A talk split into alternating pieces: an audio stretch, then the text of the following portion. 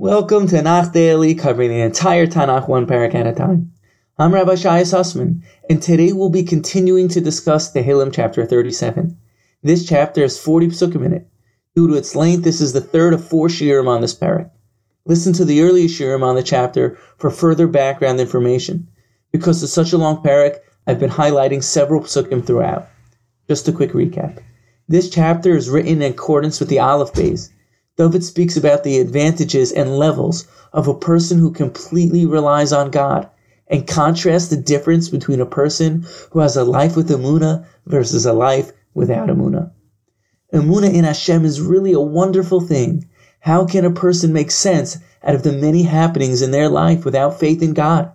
A person who lacks faith is often bothered by the many difficult things that occur throughout their lives.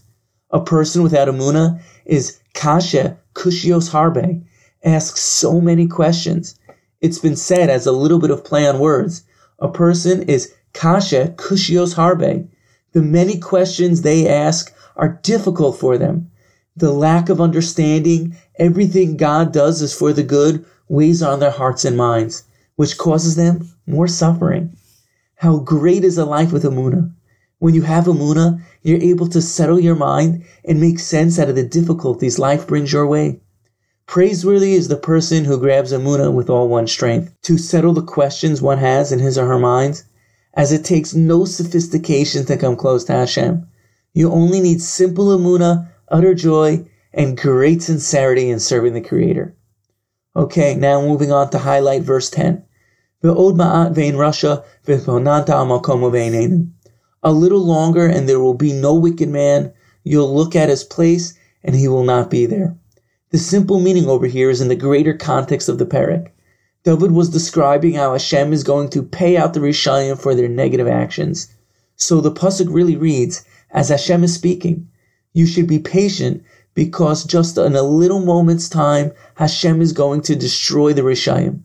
You will look at the place where the Rishayim once stood, and you'll find they're no longer there because Hashem removed them. Rashi and the Malbim add, you shouldn't think it'll take a long time for the Rishayim to get punished. Just wait a little bit longer and you'll see. And even if you would look deeply enough currently at their life situations, you would quickly see they're not as successful as you would think they are, often suffering, having emotional difficulties and poor relationships. Rabbi Nachman in Lakutim Moharan Torah 282 explains a great lesson in tshuva from this pasuk. He starts off by saying it's a mitzvah to judge other people favorably, to have a positive eye on them. Then you need to become an expert in finding their good points. There's no single person on earth who hasn't done a mitzvah or a good deed of some sort. It's not saying ignore the fact they might be up to no good, but it is saying look past their bad to their essential good. Focus your attention to their deeper nature and the good they have inside of themselves one by one collect their good points, and be dan lechav them, judge them favorably. Through focusing on their inherent good, you'll come to bring them to tshuva. You'll truly dan lechav them. The words lechav to judge favorably, literally means the kaf schus, meritorious side of a scale. Because zeroing in on one's innate well-being has the ability to bring that person to tshuva. Why focus on a person's bad when they have good? Why exacerbate one's negative traits when you can find the good inside of them? Everyone has someone who they perceive as difficult. Focusing on their negative traits is certainly no help to feeling at ease around that person and leaves you with little peace of mind, and is certainly no help to mending the relationship. Little by little, you need to search, sift, and become an expert in finding the good in other people even those who've wronged you throughout your life. This is what the pasuk means. Ve'od ma'at ve'ein rasha. In that little bit of good he has, he's not a rasha.